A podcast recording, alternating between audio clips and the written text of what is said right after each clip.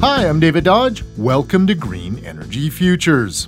When Derek Leahy told his friends he was going to talk to Alberta farmers about climate change, they thought he was nuts. Hi, my name is Derek Leahy. I'm the director of Rural Routes to Climate Solutions, which is a project of the Stettler Learning Center. Uh, what we do is we empower agricultural producers with climate solutions by providing learning opportunities so they can find out how to benefit from those climate solutions.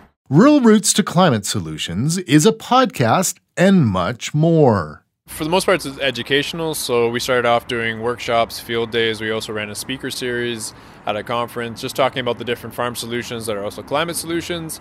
And we just started doing webinars. The idea is to connect with farmers on their own turf. The podcast, it came about because we noticed that a lot of the so we have this new generation of new and young farmers that are emerging in Alberta and across Canada and we noticed that particular demographic was downloading a lot of podcasts for different reasons. Who is Rural Routes to Climate Solutions for? We are specifically targeting agricultural producers. I'll admit most of the agricultural producers who show up at our workshops, they tend to be more they call them regenerative farmers. So, farmers who are definitely trying to make money and they're trying to sell their produce, but they're also really concerned with regenerating the land and healing the land. You know, farmers get a bad rap in the media when it comes to climate. All we hear is about agriculture and all the damage it's doing in relation to climate change, ecosystems, biodiversity, which I'm not saying that's not true. Like, agriculture is doing a lot of bad things in all of those fields, but agriculture has also got a lot of the solutions to solve those particular problems.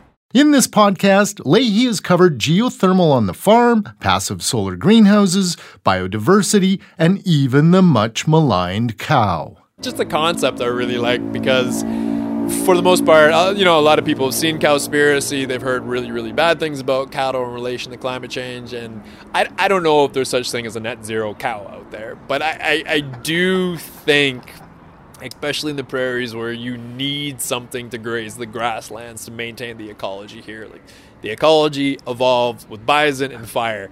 We're trying to avoid fires right now. We kind of killed all the bison, so we, we do need something grazing out there. So, just talking about cattle and climate change in a different light, saying that there could be a place for cattle in a world that is trying to reduce emissions. Leahy says biodiversity and climate change are linked. The first, we were looking at biodiversity and climate change as two very separate things, which, to be honest, was completely stupid of us. But biodiversity is just getting the crap kicked out of it by climate change. When those climate shift, you lose some biodiversity. Admittedly, some other species will thrive, but if you have biodiversity on your farm, it, it is really helpful for increasing yields. It just takes something basic like pollinators. So we need those bees for a lot of things we do. Those bees and other native pollinators, they need a place to live. And if you just got a monoculture of anything, it doesn't give them too much in the way of habitat. Rural Routes to Climate Solutions is successful, but when Leahy left Ontario to join the project, some of his friends thought he was crazy the first time I told my friends, I used to live in Ottawa, and uh, I uh, told like my friends who work for different environmental groups out there, like, oh yeah, I'm gonna talk to farmers in Alberta about climate change. You know, their eyes kind of popped out, like, you know, is that safe? Do you really want to do that? And just because, as I keep saying, and I'm sorry to repeat myself, but because so many of those climate solutions are farm solutions, it's been a walk in the park, to be honest.